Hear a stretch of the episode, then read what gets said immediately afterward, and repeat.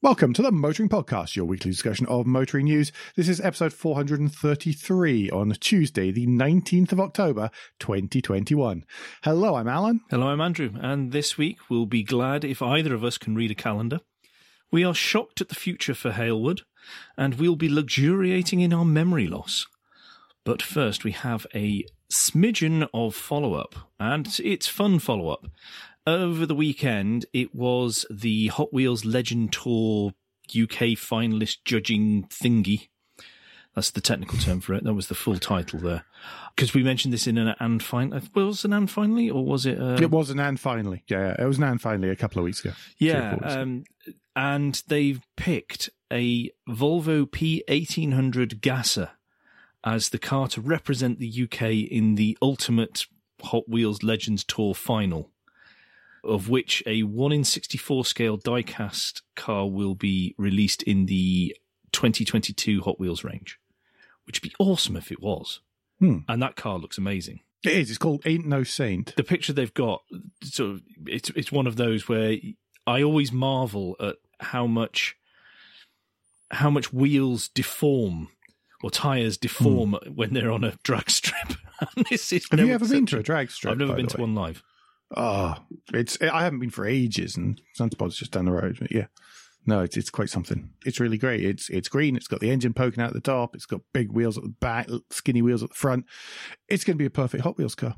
It looks it now. It looks like it's been based on a Hot Wheels car, to be fair. Well, yeah, it really does. In the show notes, I will have the Car Throttle stream that was the whole judging thing.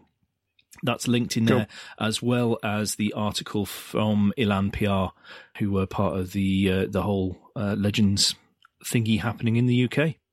Mm-hmm. Excellent. Do you want to take us to Liverpool, then? Do you really want an answer to that? No, this is the massive investment that Ford is about to put into the Halewood site to make EV components. Good news this week. So they're going to invest £230 million. And this is the first time that Ford is going to start building their own EV components in-house in Europe. And that's going to start happening in 2024. It's a move which is going to safeguard many, many, many jobs. Yeah. Interesting thing about this. Do you think these parts will be sold back to VW as part of their partnership, because they've got the platform sharing, haven't they? No. Now, the annoying thing about this question, Andrew, is this is the question I was going to ask you, because I don't know either, and it had also crossed my mind. I think with the date, though, that it won't be. No, I think it'll be a bit late. I think they will beginning to diverge at that point. Quite possibly. It's tricky. I mean, we're starting to see the first of the platform sharing coming through with the new Ford Transit Connect and the Volkswagen Caddy. There we go. There's some sneaky new car news that isn't included in this week's new car news. But yeah, I honestly don't know. So that might be that the Volkswagen partnership will help get them through this in Europe, and then this is them starting to branch out and have the space for either more of the same or diverge into their own powertrain and not be sharing Volkswagens as much. Mm-hmm. But I don't know. That's pure guesswork and supposition. Yeah, no, that's fair enough, because we know so little of the details here, but it's great for Merseyside, because this is on the back of Stellantis investing heavily in Ellesmere Port on their electrified things. Now all we need to hear is JLR spending some serious wonga at their production plant as well. Yes, the one challenge there is JLR don't really have serious wonga. No, I know. But yeah. And Castle Brom is the one slated to be the EV. That's the one, yeah, getting unit. Most of the... Because it's closer to home for JLR as well. Yeah, because the plant of Merseyside is the one that exports the vehicles they make. A lot of them get chucked on ships and go across to the US and stuff. So I can understand them not moving that across to EV as quickly. Yeah, that's a really good point, actually. That's one that I think doesn't necessarily get covered. No, anyway, that's that one. I think we've... knocked it on the head, but good news. It is excellent news. I'm going to take us into Toyota news for a change. instead of Alan. And it's not great news for Toyota because they are being sued along with one of their suppliers by Nippon Steel Corp. What's happened is that Nippon Steel have claimed that they're... This is more lawyery than Dieselgate, guys. This one's complicated. It's to do with formulations of steel, essentially. It's intellectual property. Yeah. Sorry, that was the phrase I was desperately searching for in the article. Ironically, yes. Yes. It was the intellectual property has been taken. Now, Toyota... This is interesting, actually. I'm just going to read. When he gets to it, it will be, yes. Chunk of this thing. Toyota said that they learned of the lawsuit, quote, with great regret, which is understandable, and they said that they had checked of possible patent conflicts with Baosteel, which is the Chinese supplier, several times to make sure that there wasn't a problem. And that they weren't going. No one was going to get in trouble if they made this stuff the way they said they were going to make it. And Baosteel said, no, everything's fine by the looks of it. And it turns out Nippon Steel goes, no. But Baosteel says that it's not a valid claim and they have tried to communicate with the steelmaker. I wonder how that communication was. Was it, yeah, we're going to do this, so ha? Or was it, can we talk about this, please? Or what?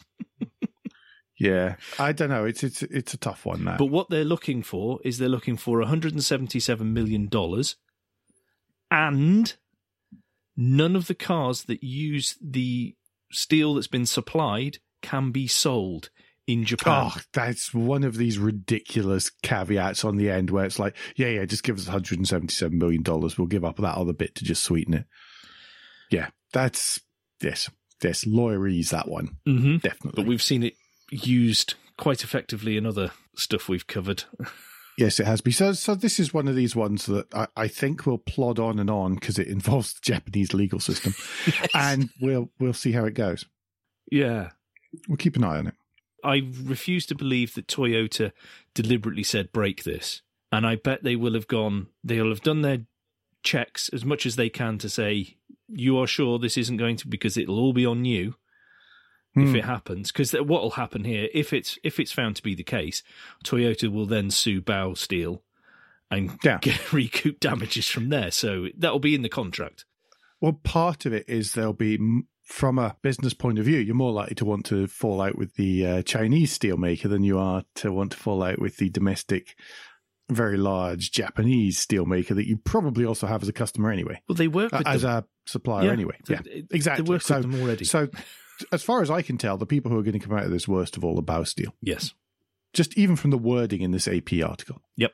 Yeah. Yeah. Do you want to stick with another Japanese company? Yes. Yes. Japanese car makers getting sued is the theme for this evening.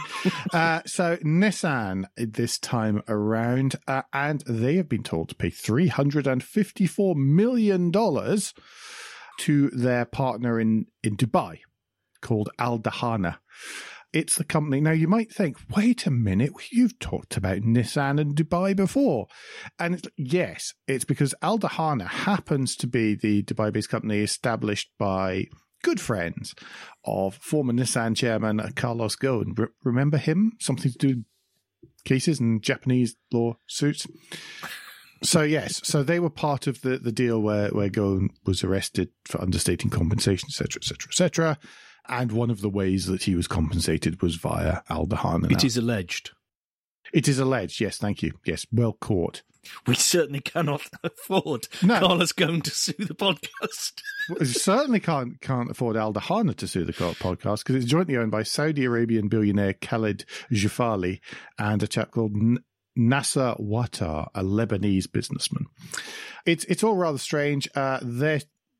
Essentially, Al Dahana is claiming that Nissan has been reneging on contractual obligations. That's about as specific as this is, to be perfectly honest. Yeah, and that sounds since like 2019. It sounds like it's a money issue from 2019. So yes, that's what they're aiming for just there. So we'll see just where that might end up. Well, they've been awarded it, but it doesn't, and they're going to appeal, but Looking at the wording in this article, I don't hold out much hope for Nissan not paying quite a lot of money here. Whether they pay the full 350 million, I don't know, but no, this is a just pay them to get them to shut up moment, really. Yeah. Or it would be if I ran Nissan, but then Nissan is definitely not run by people like me. So let's see what happens. Yes. In podcasting news, This is a very strange one, Andrew, but you put it in, and so I'm just going to let you deal with it, frankly. Yeah, the supplier for most car manufacturers' infotainment systems and their app stores. Now, I've desperately tried to find a pronunciation of this name, and I have struggled massively. So I'm going to take a stab at this. Alan's going to laugh and probably be able to pronounce it. But Faurecia Aptode? I honestly don't know. It sounds like some kind of... Well, we decided before this, it's either a treatment for Stellantis or what you put or what you rub Stellantis on. So, yes. So we're not really certain. But anyway, ignoring the really difficult name to pronounce, which I got this from podnews.net, and he chickened out of pronouncing this name. So I knew it was a tricky one, because normally he really does take a long run up at these things and gives it a good go. But they have signed a partnership with the podcast app called Castbox, which is available for free on both iOS and Android. But this will now be available in car manufacturers' own app stores. So you won't need to have to plug your phone in to run via Android Auto or by CarPlay to make podcasts work much easier on your cars, which I think is a great thing. That if it's just there naturally in the car infotainment system, it's another level of making it accessible to everybody. The only other time I've seen this was actually Mazda does ship one, the name of which escapes me right now, but Mazda also ships a podcast player in its in-car entertainment system. Yep. It's the one owned by Deezer. I can't remember what it's called, but it's the one owned by Deezer now. So Mazda were the only people I'd seen do this before, but this is a really good thing because Castbox is quite a well-known podcast player. It's available on both key mobile platforms, so yeah, that should be good if that can all sync across without you even having to consider stuff. Then that's going to be that's rather genius. Yep, I like this a lot. So much for leaving you to it, huh? I think that's the end of the first part. It is. That was amazingly quick. I was expecting it to take longer than that. So there's only so much legal stuff we can really force the listeners to wade through. There is. Frankly, there's only so much we can wade through ourselves. Yes, quite. But yes, end of the first part. That brings us to Guilt Minutes, that quick break in the show where we ask for a tad of financial support to keep the lights on and the hosting running. If you feel that the Motoring Podcast is worth a small consideration every month, then you can become a patron. Different levels of Patreon include different levels of commitment from us to you, including being able to watch the show recorded live. We also have a small range of merchandise available on our website and Spring Store, from stickers to mugs and T-shirts. If you don't have any spare cash, and we completely understand, then you can help us by following for free from a podcast player to receive every show as they're released, and by liking and rating show in whatever way your podcast supplier lets you.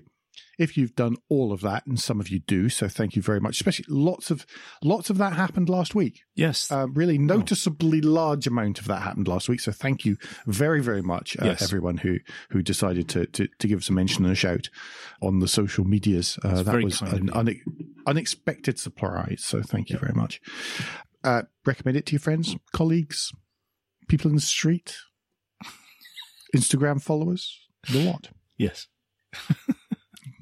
Right, new car news. LinkedIn connections. Oh, new car news. Sorry. Yes. This week, first up in new car news, Ford Focus is about to be updated. It's going to have, from the outside, it's a bit sharper at the front, a little bit less, hey, here's a Ford Focus that we sat by the fire for a little bit too long. Yes. I am pleased to see the droopy nose is a lot less. I know they've still got to do pedestrian safety stuff, and I get that, but it really did look like the snout was sort of drooping. It did, yes. It's had a bit of a nose sharpen, so it's got kind of sharper, more triangular headlamps. It's got a slightly less Aston Martin grille, but it looks, yeah, it's a fairly tidy refresh of the front there. And I think it looks pretty good. Couple of things coming through this, and this all applies for both hatchback and estate, new drivetrains.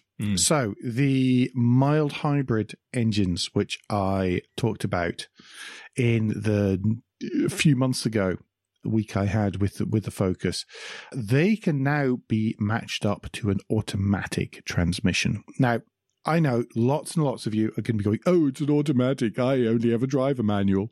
But in all honesty, an automatic transmission with that particular engine and mild hybrid unit, I think would be a winner. That would get rid of many of my grumbles about that.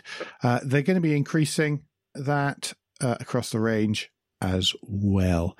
There's still going to be non-hybrid engine producing 125 brake. There's still going to be a diesel in there because, of course, those would be bigger sellers and possibly some of the fleet. Well, there was question on whether that was going to happen a couple of weeks ago when I was chatting with Alex, because there was the revamp of some of the other vehicles in their range. Yeah, so the S-Max and stuff had ditched it. The question was, when the midlife refresh comes in, will the diesel go for this? And it's interesting to see they have chosen not to, because it is still obviously quite a key seller in the Focus market. Yeah, exactly. So there's also Vignale stops being a separate model and becomes a trim as well. And what's interesting is they're actually reintroducing some of the models that they got rid of. So, for example, they got rid of the Focus Active Vignale not so long ago. I was behind a Fiesta, one of them that had just come out the showroom. They do look good, don't they?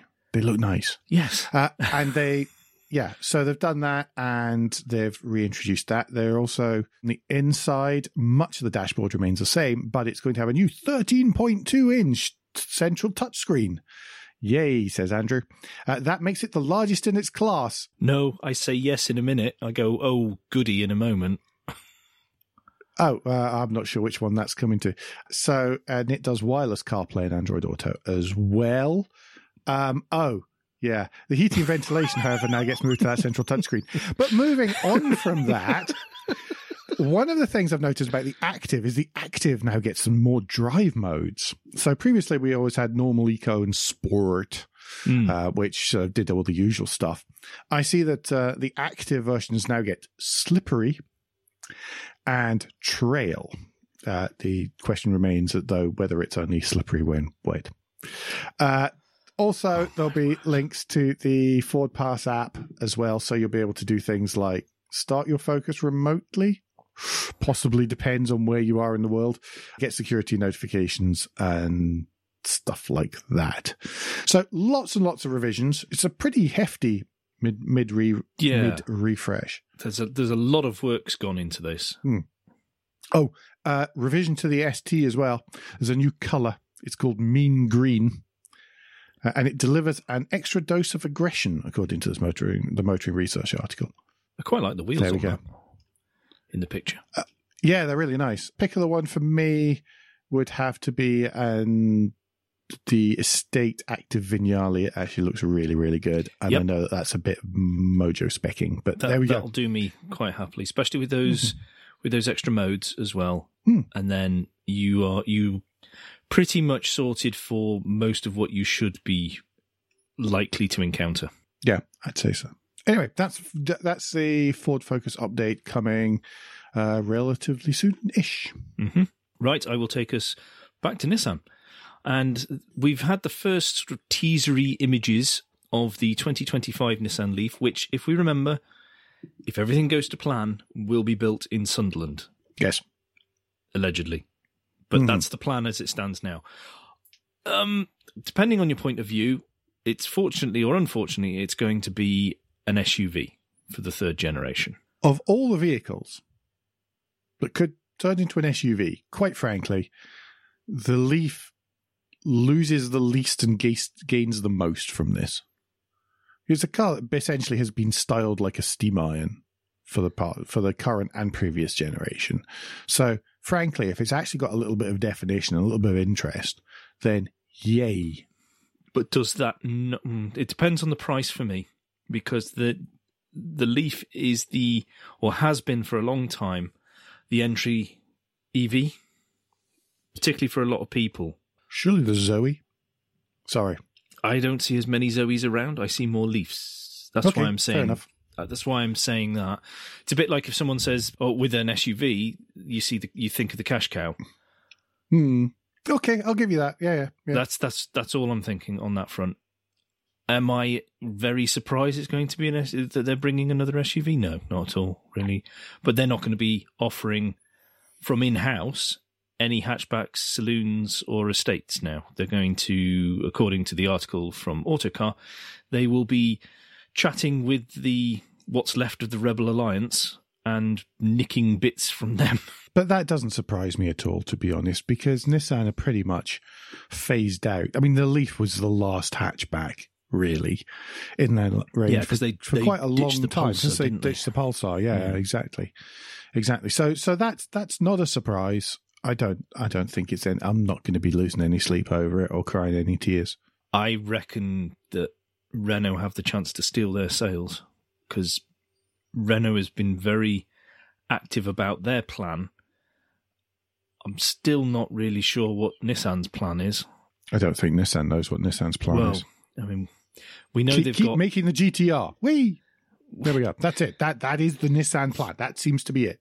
We know they've got other things on their mind at the minute as well, which is distracting them, which isn't helping. But it just seems to be, we'll just keep plodding on. It doesn't feel like, maybe I've missed it, but it doesn't feel like there's been a big announcement of, right, this is how we're going to tackle the next 10, 15 years where everybody else has been doing that. No, we're just going to keep on cancelling models. Yeah. That's essentially it. We're just going to keep getting rid of models. Seriously worried for Nissan's future, I have to say. I'm sure I've said it before on here. They were number one in a recent survey of Japanese automotive manufacturers and suppliers that were most likely to go bust. Yeah, I do remember. Ahead of Mitsubishi and all these others. So, you know what? With Nissan, it's kind of tricky. The thing is that even globally, I can't... Oh, this is personal feeling, and this isn't possibly the point for it. But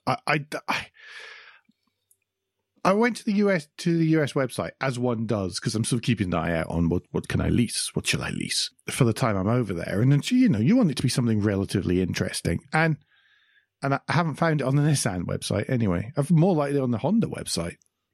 Stuff's quite interesting. That's it for me. There's nothing that's interesting from Nissan. They're making white goods right now that isn't under a decade old. Yeah. And it's very weird. I saw a new... That said, when I see a Duke, I think that's good looking.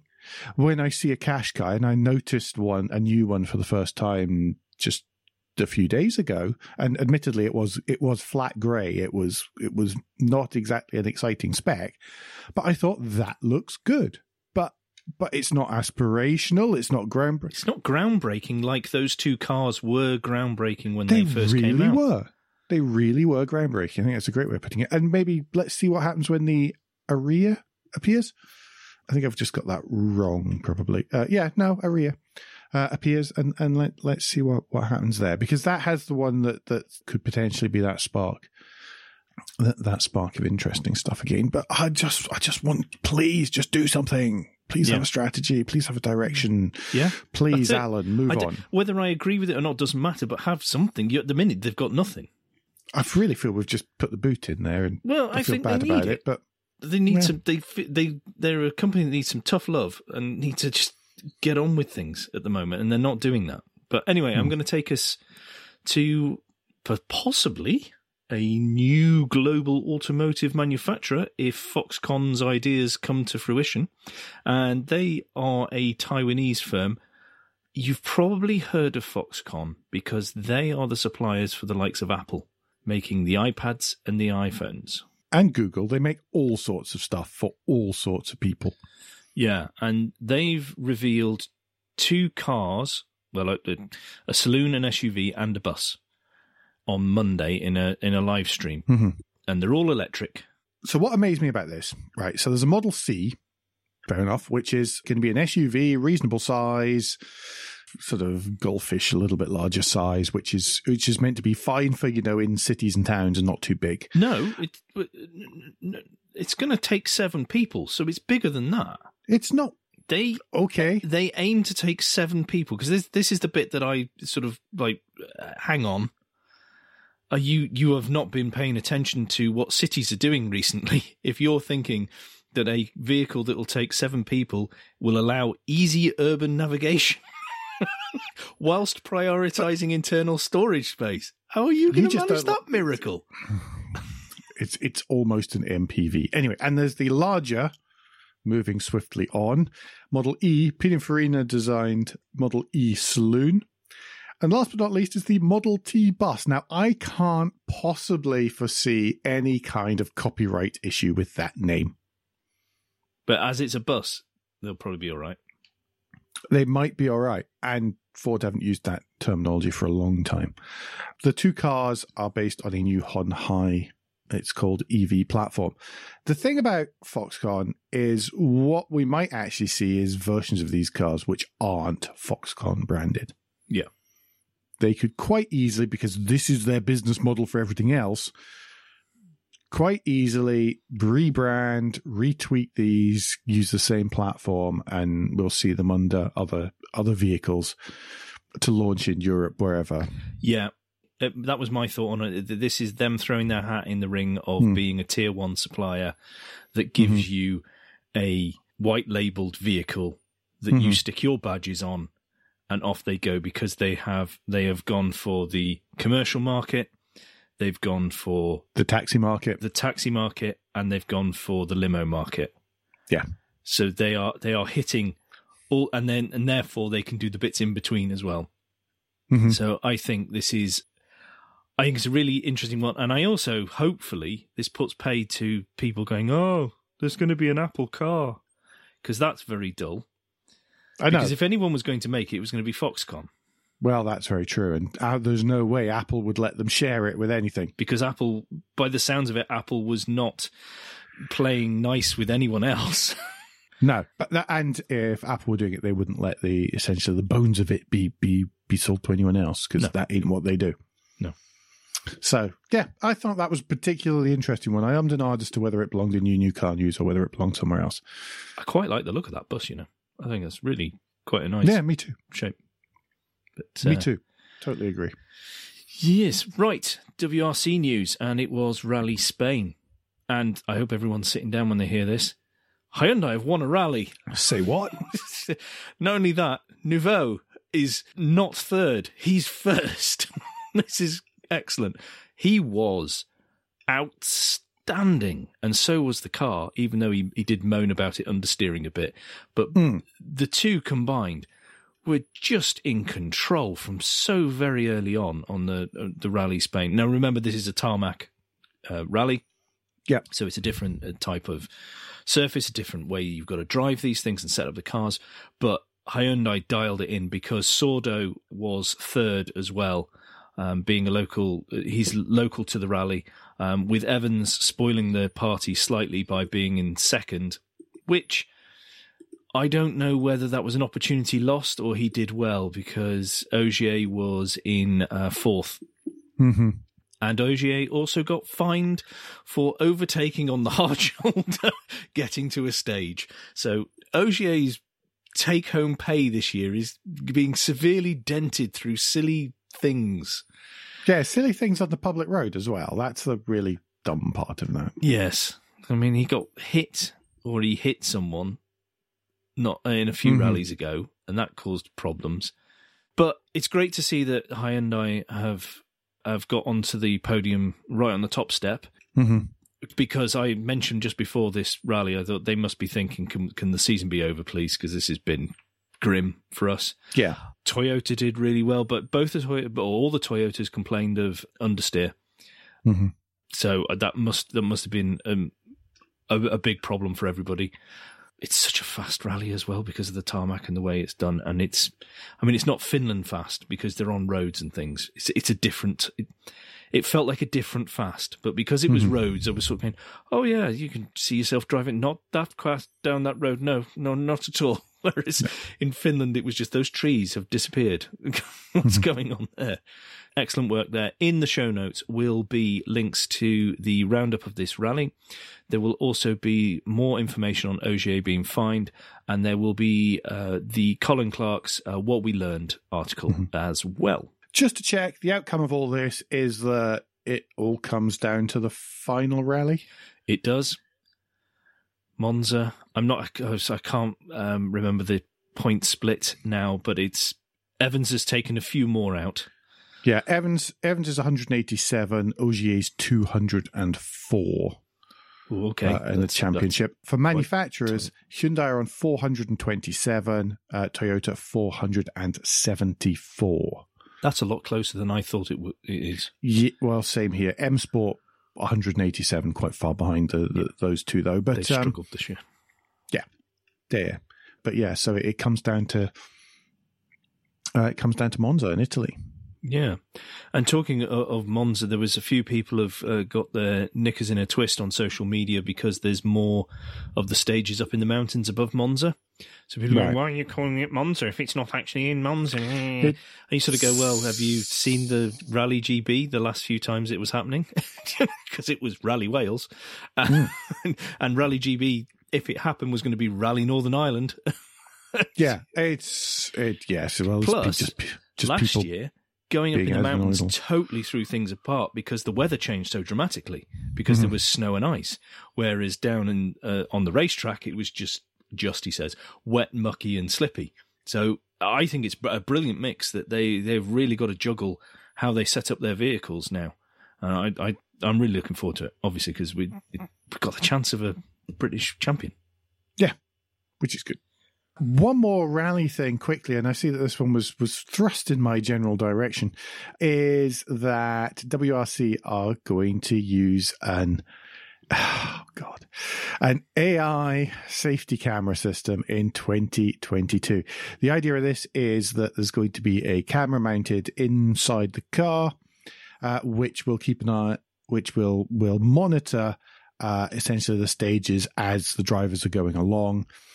And will, by some form of magic, be able to tell the difference between spectators and trees, and be able to say whether or not that spectators are getting too close to the action and getting dangerously close. And I assume that in some way, shape, or form would sound some sort of warning somewhere and get people along to sort it out, or to force a pause in cars being released onto the stage, for example.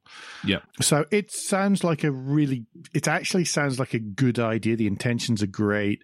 Let's just see how it goes. It does sound like a good idea, as with all this tech. If it works, it's great. Yeah, as with all this tech, is the execution. How have they got it? What is it seeing, and how is it identifying stuff? Because it sounds, like you say, it sounds. And I know often people think I'm against technology. I'm not. I'm just against bad technology. It sounds like it should be brilliant, and it's in a much more controllable environment. It's just, what have they been looking at that are the outliers? That'll be the thing that trips it up. Yes. With all these things. So, but I'm really interested to see how this goes.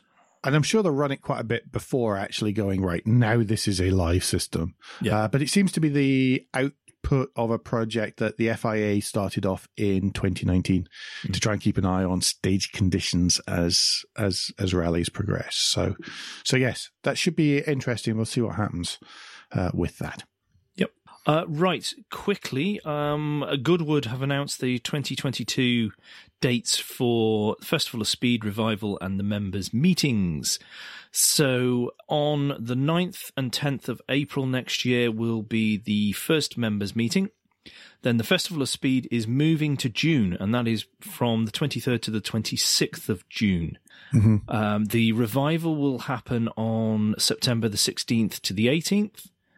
And then the members' meeting. Hang on, I misread that. I think there's only one.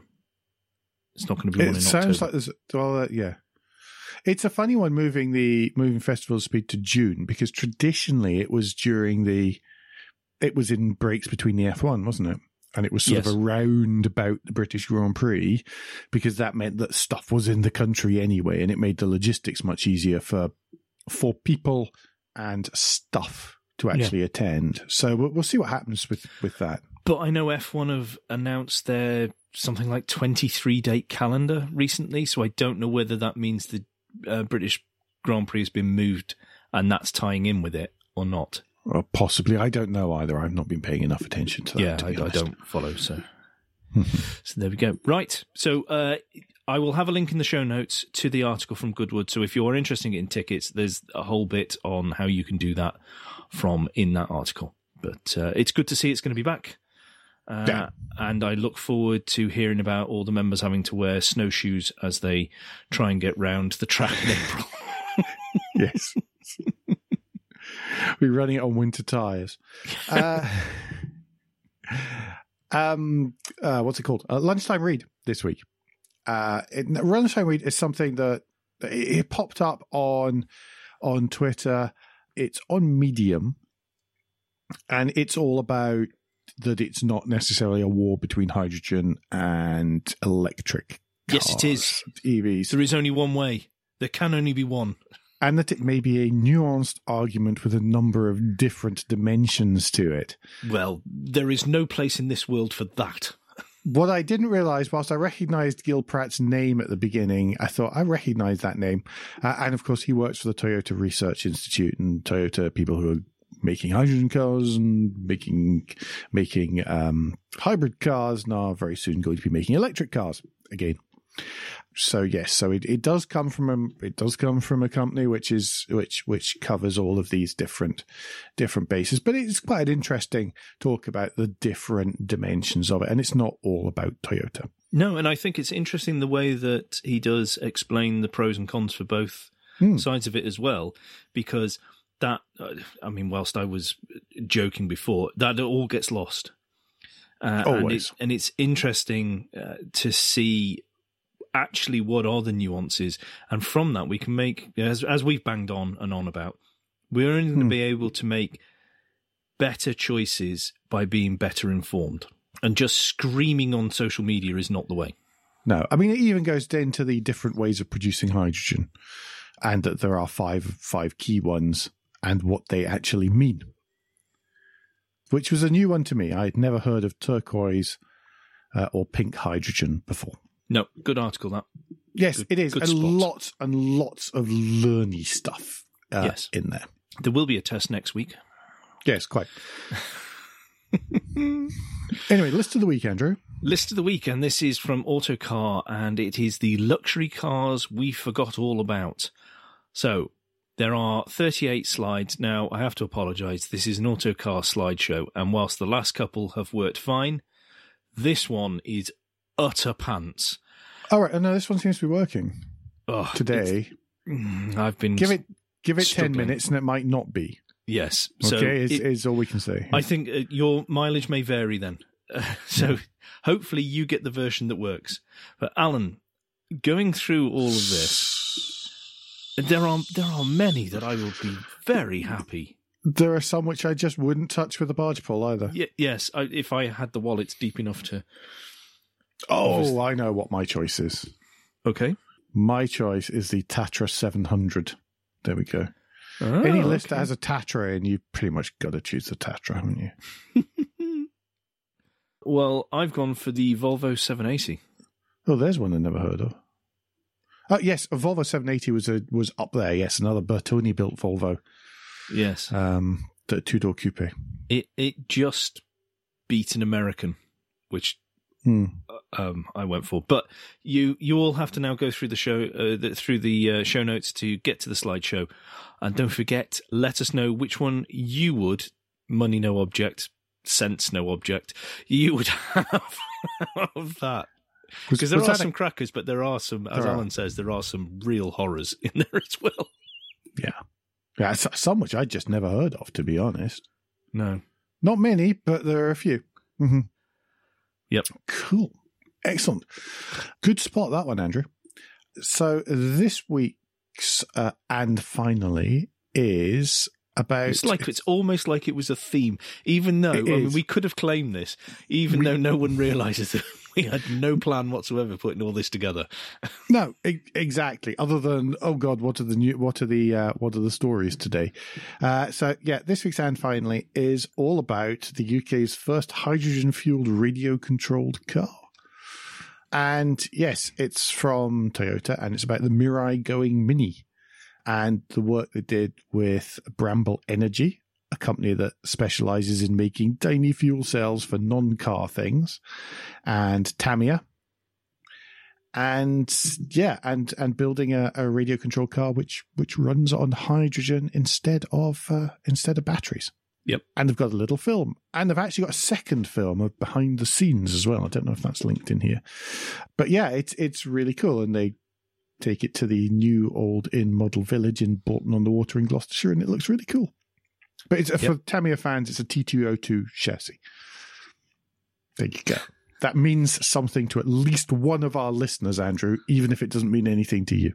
I know, it's almost, I feel like that's like almost double drink duty. It's Tamiya and Toyota and hydrogen. And hydrogen. I know. It's like, yeah, it's all right for me. I don't have to go and drive in a minute. Yeah, no. But yes, yeah, no, it's very, very, very cool. So, and by the way, the range was about twice what the standard TTO2 is on a regular battery cell. Yep. There we go. It's rather cool. That is almost it for this week. There are a couple of parish notes. So last week, a special edition, when talking mindfulness and music to accompany that, a little bit different. And hopefully you've enjoyed it if you've listened to it, and hopefully you'll enjoy it when you listen to it if you haven't done so yet. There will be a new special edition out this Friday. Mm-hmm. Far more traditional, car for a week, blah, blah, blah. So that's coming up. I've just demeaned that entire special edition. It's actually quite good. It is good. Don't forget also that the Zoom Zoomers is still available to watch. If you haven't watched it, you get to see Alan slag off Extreme E, which is always entertaining. Again. Yeah, I just the opportunity was there, and I'd started before I'd realised I'd started, and then I'd started, so I finished, and nobody seemed to disagree with me. No, there was. I thought there was quite a few cutting comments after you'd finished from people who I expected to be a bit more interested in it. Not interested. And there's a big boat, quote unquote. I believe. Yeah, that was one of them. Yeah. Yes, but it's a good episode, so do go and watch it. Yes, it's particularly good, actually. Yeah. So once you've done all of that, everyone, don't forget, now next week you can give us any feedback, share your thoughts to the show at Motoring Podcast on Twitter and Instagram, on Facebook, and on the contact page at motoringpodcast.com, the hub of all our activities. Remember, you can support us financially via Patreon, and please leave a review and rating on Apple Podcasts or however your podcast app lets you do such a thing. Andrew, what's the best way to get in touch with you? Best way to get in touch with me is via Twitter. If you search for Crack Windscreen, you should find me there. Alan, if people would like to get in touch with you personally, what's the best way to do that? Personally, you can get in touch with me via Twitter, where I'm at AJP Bradley. That's Bradley. We'll be back very soon. But until then, I've been Alan Bradley. I've been Andrew Clues. And safe motoring.